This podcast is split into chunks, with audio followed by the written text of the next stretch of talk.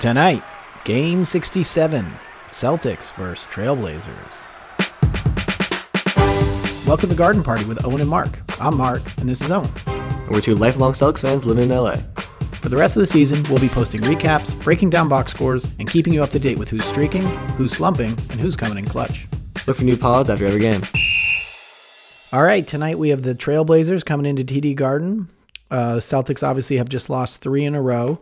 They're still second in the East. They're 2.5 games behind Milwaukee and a couple games still ahead of Philly in third place. The Trailblazers are tied for 10th in the West. They're 15 games back. They're basically 2.5 games back from the fifth spot. That's how tight the West is. But they've lost. What have they lost? They've won two, but they're 4-6 in their last 10. The Celtics don't have Pritchard tonight. They don't have Rob Williams and obviously Gallo. The Trailblazers don't have Anfernee Simons or Justice Winslow. This slide for the Celtics has basically all Celtic media losing their mind and talking about how Joe Mazzulla is a terrible coach and how Grant Williams is garbage. And Owen, do you know the phrase "don't get too high, don't get too low"? I do now. So that basically, the idea of that is, look, your team is on a 9-game win streak. Don't get that high about it. Like, that's great. But, and again, if they go on a 3-game slide, like, don't go too low. Like, it's just, this stuff happens during the course of a regular season. And, there's something going on. But they know it about as well as we do, and they're going to make adjustments. So it'll be interesting tonight. I think that's actually a good point. I think the problem was we were so hot at the beginning of the year. Like, remember, we hadn't been down till, like, December. Yeah, and it was insane. In a game. It was, Yeah.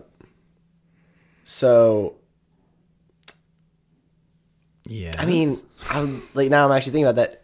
Can we just, like, destroy a team again? This is the Trailblazers. They're a bad team. I'd love it. Let's just destroy them. I'd love to see them destroy them. Even the games we've won recently have been, like, close and stressful. Just kick the shit out of them and move on. If I remember back, I think the last time we just sort of had fun watching a game, totally stress-free, was the Charlotte Hornet game.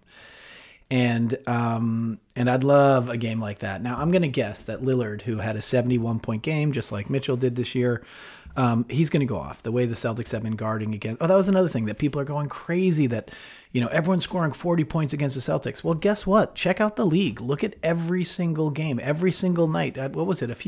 We've had one night. Calendar nights where a player scored.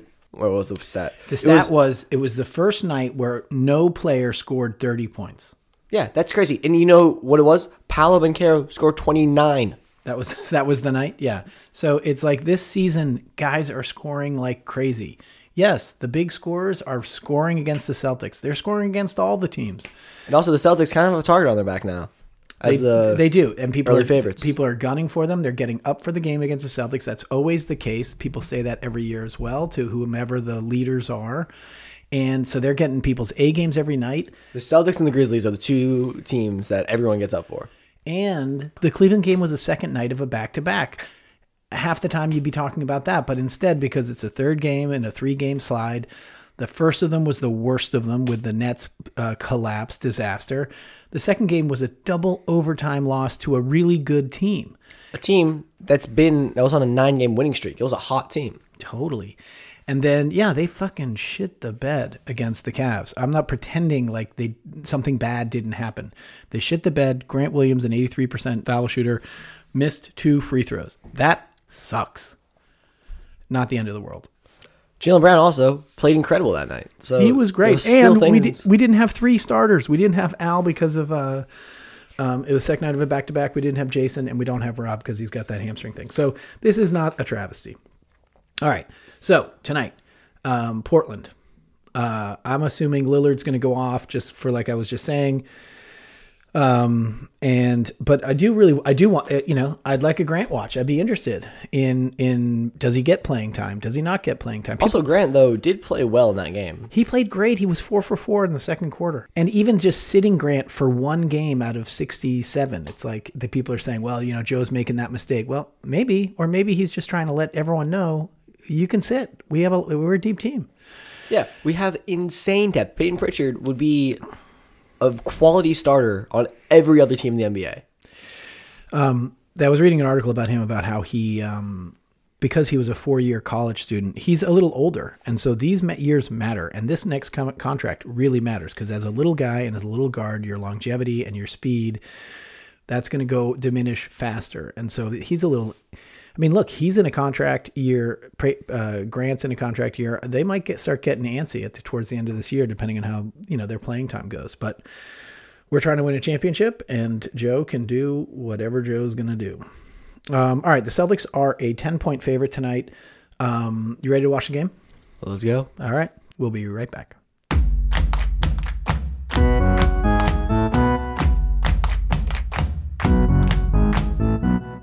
Okay, game's over. Celtics won 115-93. 22-point win. It was basically a wire-to-wire. There might have been a little back and forth in the first quarter. It was so exciting that Owen fell asleep in the third quarter. I think he slept through the whole thing. There was a little bit, the Blazers went out to a lead. But by sort of the fourth minute, the Celtics took the lead back and just pushed it all the way through the whole game. That was a good game in that sense. They played okay defense. I mean, I think more than anything, the Trailblazers are just a bad team. Lillard had a bad game. What did he shoot? Damian Lillard shot 7 for 16, 2 for 8 from three, had 27 points. But I was expecting a big game from him, just from what every other superstar has been doing to us. It was a very, very low impact game. He had some stats. He had 11 free throws. But I barely even noticed him on the floor. Yeah, I mean, I was definitely not worried about. Unless he started hitting shots in the third quarter. Right. The fourth quarter, only one starter played any time in the fourth quarter for the Celtics. So everyone was getting their rest. Tonight, Brown played 25 minutes. He had 11 points. He shot 40% from the field, but 0% from three, 0 for 3. Tatum only played 30 minutes, 30 points, shot 64% from the field and 60% from three, 6 for 10.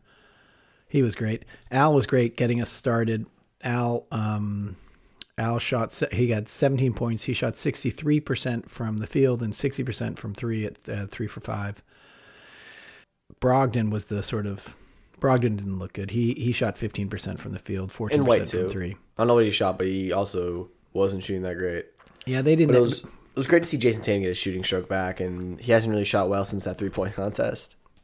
In my feel book, he's lost the. There's guys that when they shoot, you think it's going in every single time. Horford has that. Brogdon has that. Brown has that in weird, difficult shots. I think it's going in every single time. And Tatum has regained that when he shoots threes.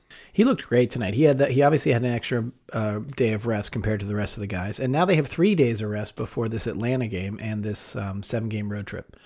I'm also, I'm looking at the stats. And Sam Hauser was 3 for 9. It felt way better than that. He had a pretty good game.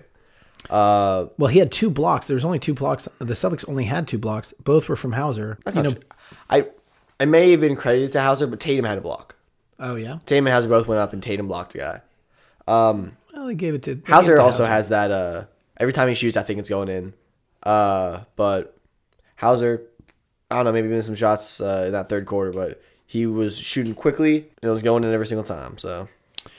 Horford started. It was Horford, White, Smart, Tatum, and Brown. And then Blake came in for Al to rest Al. He had 18 minutes. He did not shoot at all. He shot over. Well, he shot one. He shot over one. He was 0 for 1. But he, as always, great energy guy. He had a lot of energy on defense. And just closing on some guards, which I found very impressive. It was great. It was great. There was definitely a rebound that Owen was in 2015, Blake would have dunked that.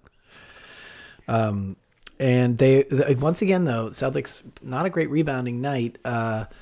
They lost the rebounding battle to Portland. And more importantly, this guy, who is that guy? Drew Eubanks. He kept getting offensive tips. We lost it to Eubanks, only Eubanks. He got a hand on every loose offensive rebound and poked it back out.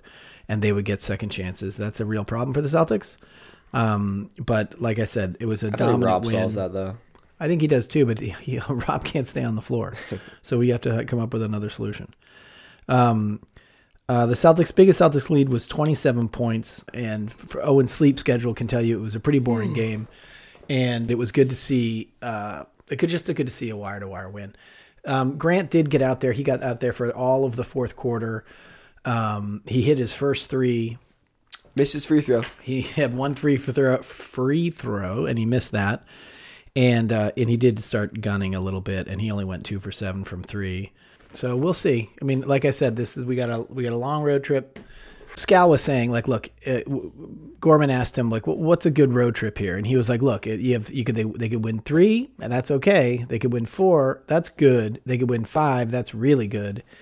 And that was, the Kings, admittedly the Kings are a tough beat. And then they were talking maybe about Utah being a tough one too, as the 6th and 7th games on the trip. If they could take 5 of these, and they could sort of settle themselves. I don't know that it's going to solve the problems necessarily of the team, but they can sort of solidify at least a number 2 seed in the East. There's 15 games left. That would be halfway through those, and then we'd really have a pretty good idea of how this the end of the season is going to shape up. Anything else you want to say about this game, Owen? Yeah, it wasn't really impressive. We beat a team that was worse than us. Yeah, that's true. And both teams kind of played their average. Yeah, Portland is bad. Luckily, we see them in 9 days.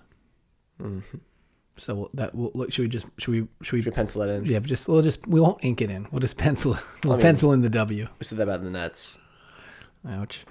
Okay. Sorry. All right. Anything else? Not really. No. Okay. Well, the next game is Atlanta in Atlanta. That'll be on March 11th, and we will see you all there. This podcast is produced by Mark and Owen when Owen isn't sleeping through the game. New podcasts drop the day after every game. Next up, Atlanta, March 11th.